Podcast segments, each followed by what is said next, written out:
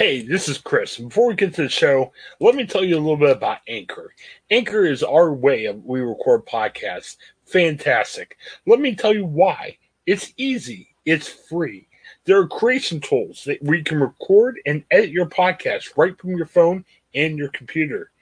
Anchor will distribute your podcast for you, so it can be heard on such um, providers as Spotify, Apple Podcasts, and many, many more. You can make money from your podcast with no minimum listenership. It's everything you need in a podcast and so much more. Check out Anchor, and you can find it all in one place. Download the free Anchor app or go to anchor.fm to get started. Anchor, it's a fantastic way of creating your first podcast and making it work.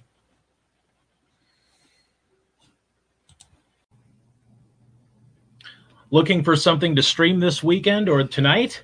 I've got dozens of picks on my Hulu stuff list that I definitely like to share with you. This is Craig Shoup with the Ohioan Podcast Network, and we are going streaming. So Hulu is sort of a nice little uh, bundle package that you can get with Disney Plus. You can get it by itself. The Disney Plus bundle with Hulu and ESPN Plus is what I have currently. And there are plenty of movies and TV shows to stream whether you're looking for originals like The Handmaid's Tale or you're also looking for uh, classic stuff uh, out there, whether it's sitcoms or just you know new shows that are streaming and that are uh, you know on network television that you can watch the next day. I'm going to look at a couple of movies, however, to give you an option if you're looking for something just uh, some mindless fun this weekend. So I know that I might be in the minority in this, but I am actually a pretty big fan of the uh, the movie Daredevil. This is the Ben Affleck and Jennifer Garner film. I understand that not everybody likes this movie. Um, it was sort of before the Iron Man craze and all that stuff, and I, I get it. I understand that I might be in the minority in liking this 2003 film that sort of was spawned because of the success of the Spider-Man franchise. But I actually have to say I thought this movie had a, had a better budget to allow for better visual effects. This movie was pretty solid overall. The Mark Steven uh, Johnson screenplay and directing uh, on this is, is solid. It really came down to why this movie wasn't even better for me was basically the special effects were a little a little iffy. Uh, you could tell they didn't have maybe the same budget like a Spider-Man uh, did, the Tobey Maguire Spider-Man, I should say, because there's so many Spider-Man iterations these days but I'm probably one of the select few that actually thinks this movie is good. I just was was kind of a sucker for it. It had a little bit of heart. It had some good action sequences, some you know, colorful characters. Um, I thought Ben Affleck and Jennifer Garner had uh, a nice chemistry. Michael Clarke Duncan, the late Michael, Michael Clarke Duncan, was great as uh, Wilson Fisk. Colin Farrell was hamming it up as Bullseye.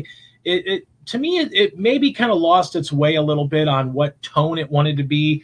Did it want to be sort of a dark and you know, uh, you know, brooding kind of film like maybe some of the other movies and we've seen with DC and Marvel before, um, while having Colin Farrell really over the top hamming it up as Bullseye. But when you're a you know a villain named Bullseye, what what can you do? Can you play that straight up serious? Probably not. I think Colin Farrell does a nice job with the character. It's the kind of movie that I I I don't know that I wanted a, a, whole franchise out of it, but I felt like there could have been a franchise out of this movie. And I know that the you know the Marvel Daredevil series on Netflix was a better entry into the Daredevil lore. I get that. I still like this movie. I still think this is a good, solid film. I gave it three, uh, three and a half stars when it came out uh, back in 2003. Like I said, I'm probably one of the very few people that really liked Daredevil when it came out and still like it today. Um, but I thought they did some interesting things with the visual effects, with uh, showing off Matt Murdock's blindness and what how he can see through the sonar. Essentially, um, it was kind of like uh, maybe the equivalent of the sonar that was used in The Dark Knight with Batman versus the Joker uh, in the Christopher Nolan franchise. So, sort of similar to that, and I, I found it to be very interesting like I said, I wouldn't have mind seeing uh, maybe a sequel to this or maybe a small franchise out of Daredevil. Uh, we did get the Elektra movie with uh, Jennifer Garner, which was not very good, although Jennifer Garner is fantastic in everything she does usually. This time around, the Elektra spinoff, not so great. Um, and I think that's probably what put that ser- uh, that franchise to, to bed essentially. But like I said, you know, the Daredevil uh, Marvel series was very good. I've heard they're kind of in the stages maybe of rebooting that. Uh, we'll see what happens with it as they maybe per- possibly introduce Daredevil into the Marvel Cinematic franchise. Another comic book movie, which I actually think is a better movie than Daredevil, is the Zack Snyder movie. Yes, Zack Snyder. I I know I've uh, had probably uh, episode after episode of uh, Zack Snyder hatred, if you will, for some of his movies, but his 2009 version of Watchmen is a terrific, underrated comic book film. Uh, now, obviously, they take some liberties with some of the uh, the villains and some of you know maybe what the ultimate uh, franchise and what the mythos is about about Watchmen. But this is a very complex political, if you will, film that you know gives you this idea of what it would look like if Richard Nixon had never been a you know I mean it, it just really gives you an idea of of how crazy the world could be if one thing doesn't happen or if something else happens I really liked this film. I really thought uh, the acting was fine with Jackie Earle Haley, who was fresh off of his Oscar nomination for Little Children. Patrick Wilson is always fun. Carla Gugino, uh, Billy Crudup is good. Matthew good Jeffrey Dean Morgan. I mean, this is a very fun cast. They had a lot of fun doing this. You could tell. Um, it, it's a little bit of a darker story, and I think that kind of fit well with sort of the mythos of, of Watchmen as a comic book, as a as a as a you know as a a property. I think they did a, a, nice job of, of sort of using those books and, and maybe storyboarding the, the movie, taking a little bit of liberty here and there on the story, if you will. But ultimately, I thought this worked extremely well. And if you're looking for something comic book wise with a little bit more depth, maybe than say Daredevil, I think Watchmen, even at two hours and 42 minutes, is well worth your time. I gave it four stars when I saw it in theaters in 2009. I have not really changed that uh, tune uh, in subsequent years. I've watched it a little bit here and there, uh, maybe a couple of other times, but I've always uh, still enjoyed what I've seen. I will say this too, you know, it's it's a great little uh, precursor if you want to watch the Watchmen HBO series that came out a couple of years ago. That's very good. Um, but uh, definitely a big fan of the Watchmen movie. I, I would suggest checking that out on Hulu if you're looking for a, a little bit deeper comic book film. So there's plenty of comic book films. There's plenty of, of intrigue out there. What you know, other types of films are out there. Another one of my favorite movies right, right now on, on Hulu is Skyfall, the James Bond movie uh, starring Daniel Craig. I honestly think this is probably, if not the best, one of the best James Bond movies. The 2012 movie, I think, really hit its stride. Um, unfortunately, the the second movie in the Daniel Craig series, uh, Spectre wasn't all that great after Casino Royale burst onto the scene in a, in a terrific, thrilling movie. Skyfall, though, bringing in Sam Mendes to direct uh, this film, uh, Neal Purvis, Robert Wade, and John Logan wrote the screenplay. Did a fantastic job with this film. It, it basically tells an entirely new story about James Bond, his or, sort of his origins as an orphan.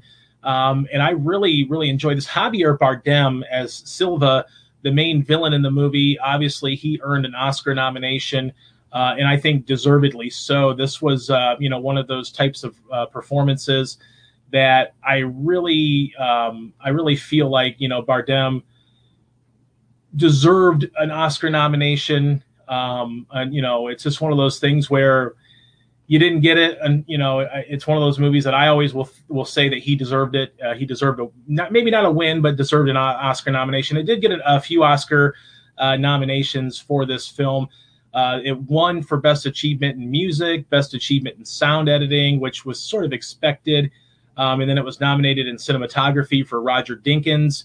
Uh, best achievement in music uh, for Miss Newman, and then uh, sound mixing as well. Um, but again, you know, Javier Bardem probably deserved a nomination for that movie. I mean, he was very, very good. Um, unfortunately, it's just one of those things where sometimes you, you know, it just doesn't happen. But uh, definitely, you know, a great performance by him. Daniel Craig is sort of one of those actors that, you know, in, in reality, he's one of those guys that can give a great performance, whether it's in this movie or something like Logan Lucky, where he's playing a completely different character he is a terrific actor, under very underrated. Um, and I, I'd love to see more from him outside of the Bond franchise. Obviously, Um, he will be uh, hanging up the uh, the suit and tie here as James Bond coming up in the fall with uh, his last movie playing James Bond. It's the 25th movie in the franchise, so everybody's excited about that. But uh, definitely excited to see Daniel Craig uh, continue to spread out and get some more movie roles because he is a terrific actor, and I'd love to see him get more opportunities. But uh, as I can say, four stars out of four for me from Skyfall. It was just a fantastic film. Really enjoyed uh, everything about it. Beautifully, beautifully shot, great acting. Action was fantastic, and the story was interesting as well. Really kept you, you know, kept you guessing. Really wish Javier Bardem would have won an Oscar, or, at least been nominated for an Oscar for this performance because he was fantastic in it. Um, also, looking at some other movies on Hulu. Um, these are going to be some quick picks for me. Uh, so there's the Baz Luhrmann version of Romeo and Juliet, the uh, Leonardo DiCaprio Claire Danes movie. Uh, that's a movie that I recommend three out of four stars. Australia, the sweeping Baz Luhrmann epic. So two Baz Luhrmann movies on this. Um, Australia stars Hugh Jackman and Nicole Kidman in this uh, this epic sweeping uh, war movie uh, that's set in in the sort of the, the the plains of Australia. Very beautiful film to look at A little probably long at nearly three hours, but uh, definitely worth your time. I gave that three stars out of four. Um, also, some other movies to, to watch if you're looking for action. Tom Cruise Mission Impossible Ghost Protocol is out there. Um, I think it's the second best, or maybe arguably the best for some in that franchise, although Mission Impossible Fallout, the fifth movie in that franchise, was fantastic as well. Um, some other uh, potential uh, films out there, maybe that you might want to go and take a look at if you're in a Hugh Jackman mode this weekend. Prisoners, the Denis Villeneuve uh, film starring uh, Hugh Jackman and Jake Gyllenhaal. Uh, that got four stars from me. I really love that film. It was a beautifully acted film, well shot, kept you guessing. It's just an, a unique film, in my opinion. I really, really loved it. Um, so definitely go out and see that. Um, otherwise, you know, Deadpool 2 is another fun movie if you're looking for something uh, to maybe scratch that itch a little bit. Um, as far as uh, if you just saw the the Suicide Squad, Deadpool two is sort of in that same vein where it just it doesn't take itself too seriously. It has a lot of fun, great jokes, funny action sequences.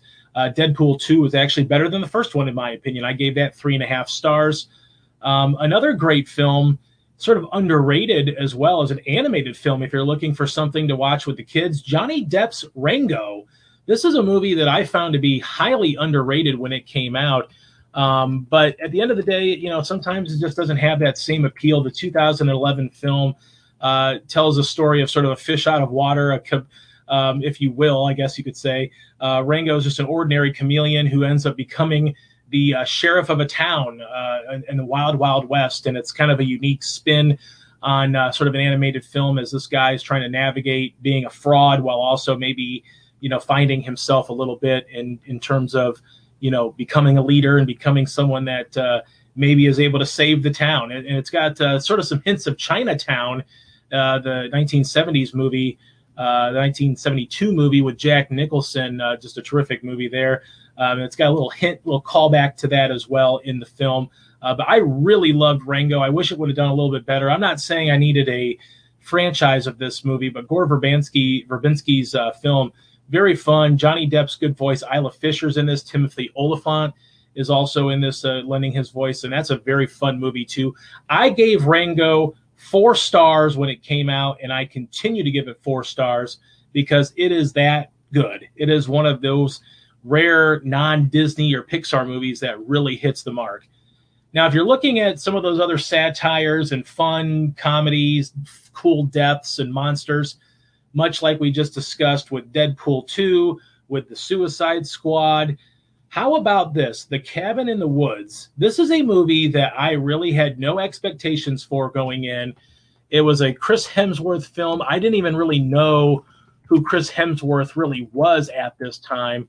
Uh, now, granted, it was after he got some of the Marvel stuff going, but I really had not known who Chris Hemsworth was. Drew Goddard directs this film.